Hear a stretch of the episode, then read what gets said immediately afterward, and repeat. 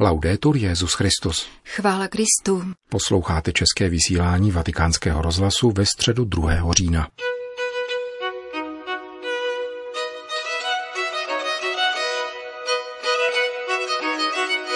Dnes dopoledne se na svatopetrském náměstí schromáždilo asi 20 tisíc lidí na generální audienci. Byla zahájena čtením ze skutků a poštolů. To podává, jak se Filip setkal s jistým proselitou, který byl komořím etiopské královny a vyložil mu písmo.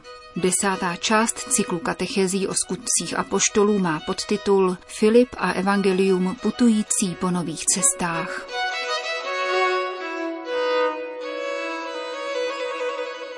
Cari fratelli e sorelle, buongiorno. Drazí bratři a sestry, dobrý den. Po Štěpánově mučednictví se zdálo, že boží slovo je zadrženo, protože se strhlo veliké pronásledování církevní obce. Apoštolové zůstali v Jeruzalémě, ale mnozí křesťané se potom rozprchli po celém Judsku a Samarsku. V knize skutků apoštolů je pronásledování v životě učedníků trvalým stavem, podle Ježíšových slov, když pronásledovali mne, budou pronásledovat i vás. Avšak namísto toho, aby pronásledování dusilo oheň Evangelia, ještě více jej rozdmíchává. Slyšeli jsme, co učinil jáhen Filip, který začal šířit evangelium v hlavním samarském městě. A toto zvěstování slova bylo provázeno četnými projevy uzdravení a osvobození. Tehdy Duch Svatý zahajuje novou etapu putování Evangelia a vybízí Filipa, aby vstal a šel na setkání s jedním cizincem, jehož srdce bylo otevřené Bohu. Filip vstal a neprodleně se vydal na nebezpečnou cestu pouští, kde potkává vysokého hodnostáře etiopské královny, vrchního správce její pokladny. Tento muž, eunuch, se vracel zpět do svojí vlasti z Jeruzaléma, kde se účastnil bohoslužeb. Byl to židovský proselita z Etiopie. Seděl na voze a četl si ve svitku proroka Izajáše čtvrtý zpěv o hospodinově služebníku. Filip přistoupil k vozu a zeptal se, rozumíš tomu, co čteš? Etiopan odpověděl, jak bych mohl, když mi to nikdo nevyloží. Onen mocný muž uznává, že potřebuje vedení, aby mohl rozumět božímu slovu. Byl to vrchní bankéř, ministr hospodářství, měl moc nad penězi, ale věděl, že bez výkladu nemůže porozumět. Měl pokoru. Tento dialog mezi Filipem a Etiopanem vede k zamyšlení také nad tím, že nestačí písmo číst, ale je třeba chápat jeho smysl, objevit jádro, jít pod povrch a načerpat ducha, který oživuje literu. Jak řekl papež Benedikt na začátku synody o božím slovu, Exegeze, opravdová četba písma svatého, není pouhý literární fenomén, je to pohyb mojí existence. Vejít do božího slova znamená mít ochotu výjít ze svých omezení na setkání s Kristem a připodobnit se Kristu, který je živým slovem Otce. Kdo je tedy protagonistou toho, co četl Etiopan? Filip nabízí tento výkladový klíč o ním trpícím služebníkem, který na zlo neodpovídá zlem a přesto, že je pokládán za stroskotence, jenž nic nedokázal a nakonec byl odstraněn, osvobozuje lid od nepravosti a přináší Bohu plody, je právě Kristus, kterého Filip a církev zvěstují. On nás všechny vykoupil paschou. Etiopan tedy poznává Krista, požádá o křest a vyznává víru v Pána Ježíše. Krásný je tento příběh, kdo však podnítil Filipa, aby šel do pouště na setkání s tímto mužem? Kdo pobídl Filipa, aby přistoupil k vozu? Duch svatý. Duch svatý, který je protagonistou evangelizace. Někdo řekne, otče jdu evangelizovat. Ano, a co budeš dělat? Hlásat evangelium, říkat, kdo je Ježíš a snažit se přesvědčit lidi, že Ježíš je Bůh. Drahý, toto není evangelizace. Není-li tam duch svatý, není tam evangelizace. Může to být proselitismus, reklama. Evangelizovat znamená nechat Ducha Svatého, aby tě pobídnul ke zvěstování a zvěstovat svědectvím i mučednictvím a také slovem. Když se Etiopan setkal se zmrtvých vstalým, protože porozuměl proroctví, Filip zmizel. Duch svatý jej vzal a poslal dělat něco jiného. Jak jsem řekl, protagonistou evangelizace je Duch Svatý. Co je však znamením toho, že ty, křesťan, křesťanka, šíříš evangelium? Radost. I v mučednictví. A Filip, plný radosti, odešel hlásat evangelium jinam. Duch svatý kéž z pokřtěných učiní muže a ženy zvěstující evangelium, aby přitahovali druhé ne k sobě, ale ke Kristu, dovedli dávat prostor božímu působení a umožňovali druhým být svobodní a odpovědní před pánem.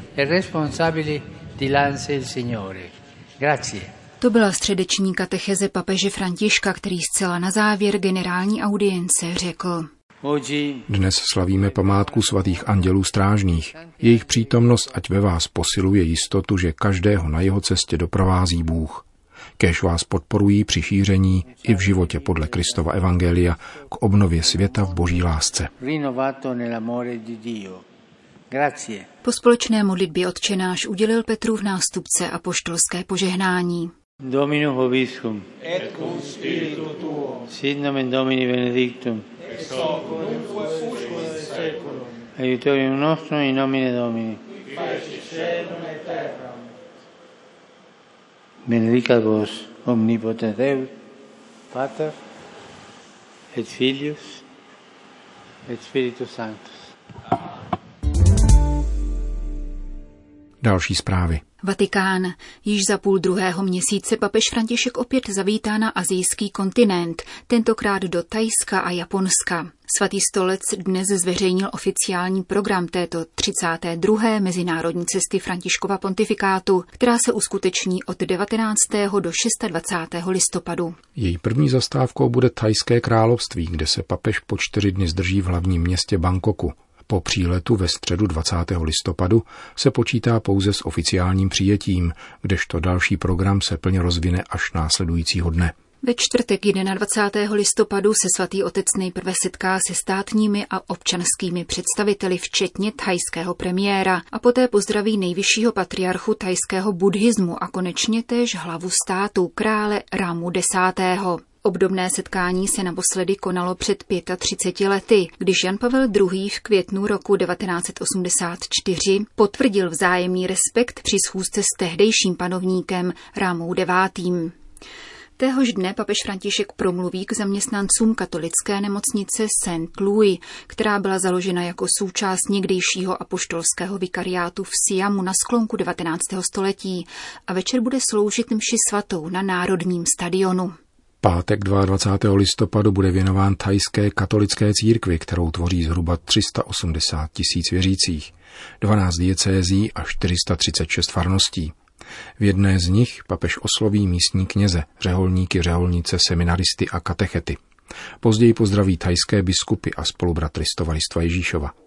Na programu je rovněž ekumenické a mezináboženské setkání s představiteli křesťanských církví a jiných náboženství a večerní eucharistie pro mladé lidi v katedrále na nebevzetí Pany Marie. V sobotu 23. listopadu se římský biskup odebere z Bangkoku do Tokia, kde se i hned po přistání a oficiálním uvítání setká s japonskými biskupy. Neděli 24. listopadu stráví římský biskup v Nagasaki a Hirošimě.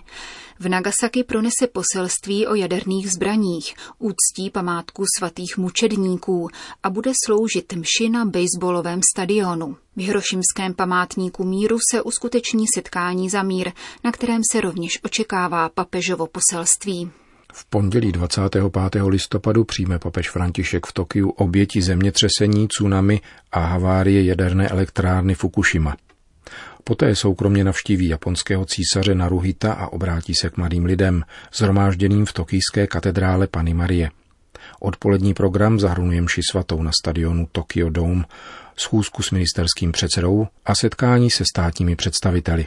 Poslední den papežova zahraničního pobytu úterý 26. listopadu bude patřit japonským jezuitům. František se vydá na katolickou univerzitu Sofia, kterou tovaristvo Ježíšovo založilo před více než 100 lety v Tokiu. Dnes na ní studuje 11 tisíc posluchačů. Návštěvu zahájí mše svatá v univerzitní kapli a soukromé setkání s místními jezuity, včetně starých a nemocných kněží, aby pak pokračovala prohlídkou celého akademického pracoviště. Vatikán. Biskup malckého Goza Mario Grek se dnešním papežským jmenováním stává zastupujícím generálním sekretářem biskupské synody, aby po zhruba roční spolupráci se stávajícím generálním sekretářem kardinálem Baldizérim převzal jeho úřad. Tuto zprávu dnes zveřejnil osobně kardinál Lorenzo Baldizéry, a to několik dní před začátkem panamazonské synody. Generální vícesekretář biskupské synody se přímo seznámí s touto institucí a jejím chodem, a to počínaje následující biskupskou synodou, aby se mohl ujmout úřadu generálního sekretáře, jakmile vyprší jeho mandát, oznámil kardinál Baldiseri, který v září příštího roku oslaví osmdesátku.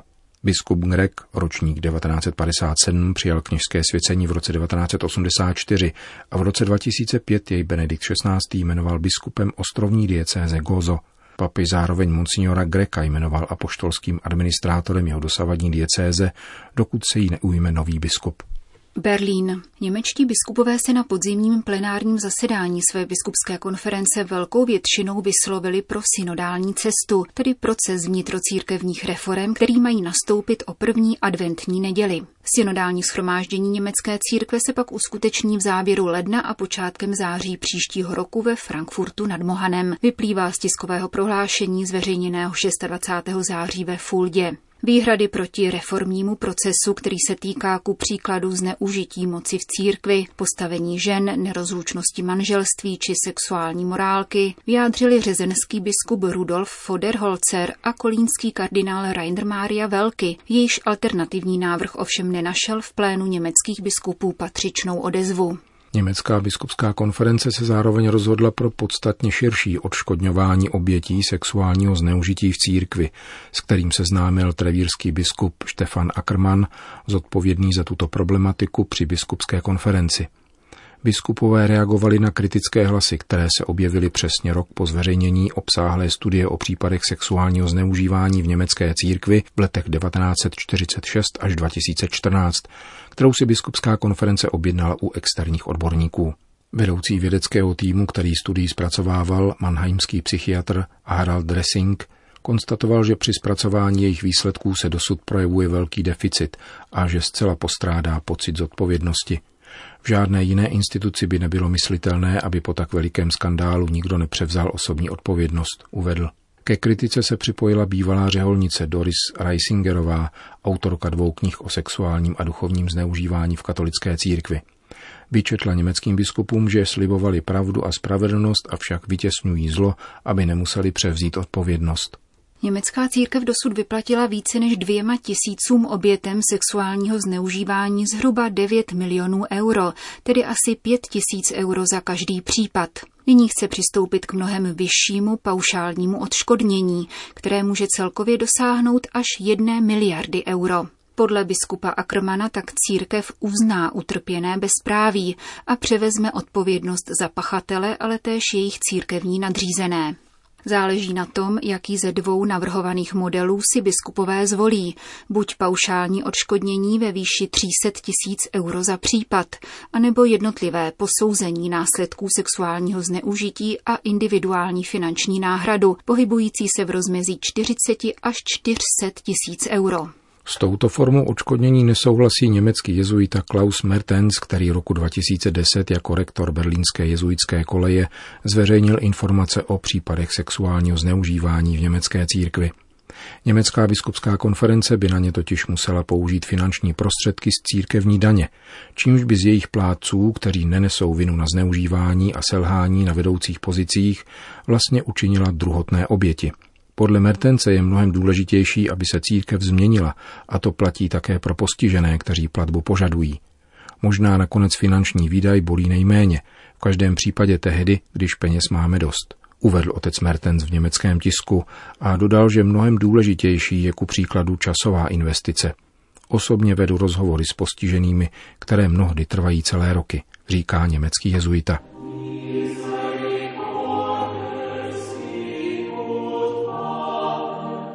Končíme české vysílání vatikánského rozhlasu. Chvála Kristu. Laudetur Jezus Christus.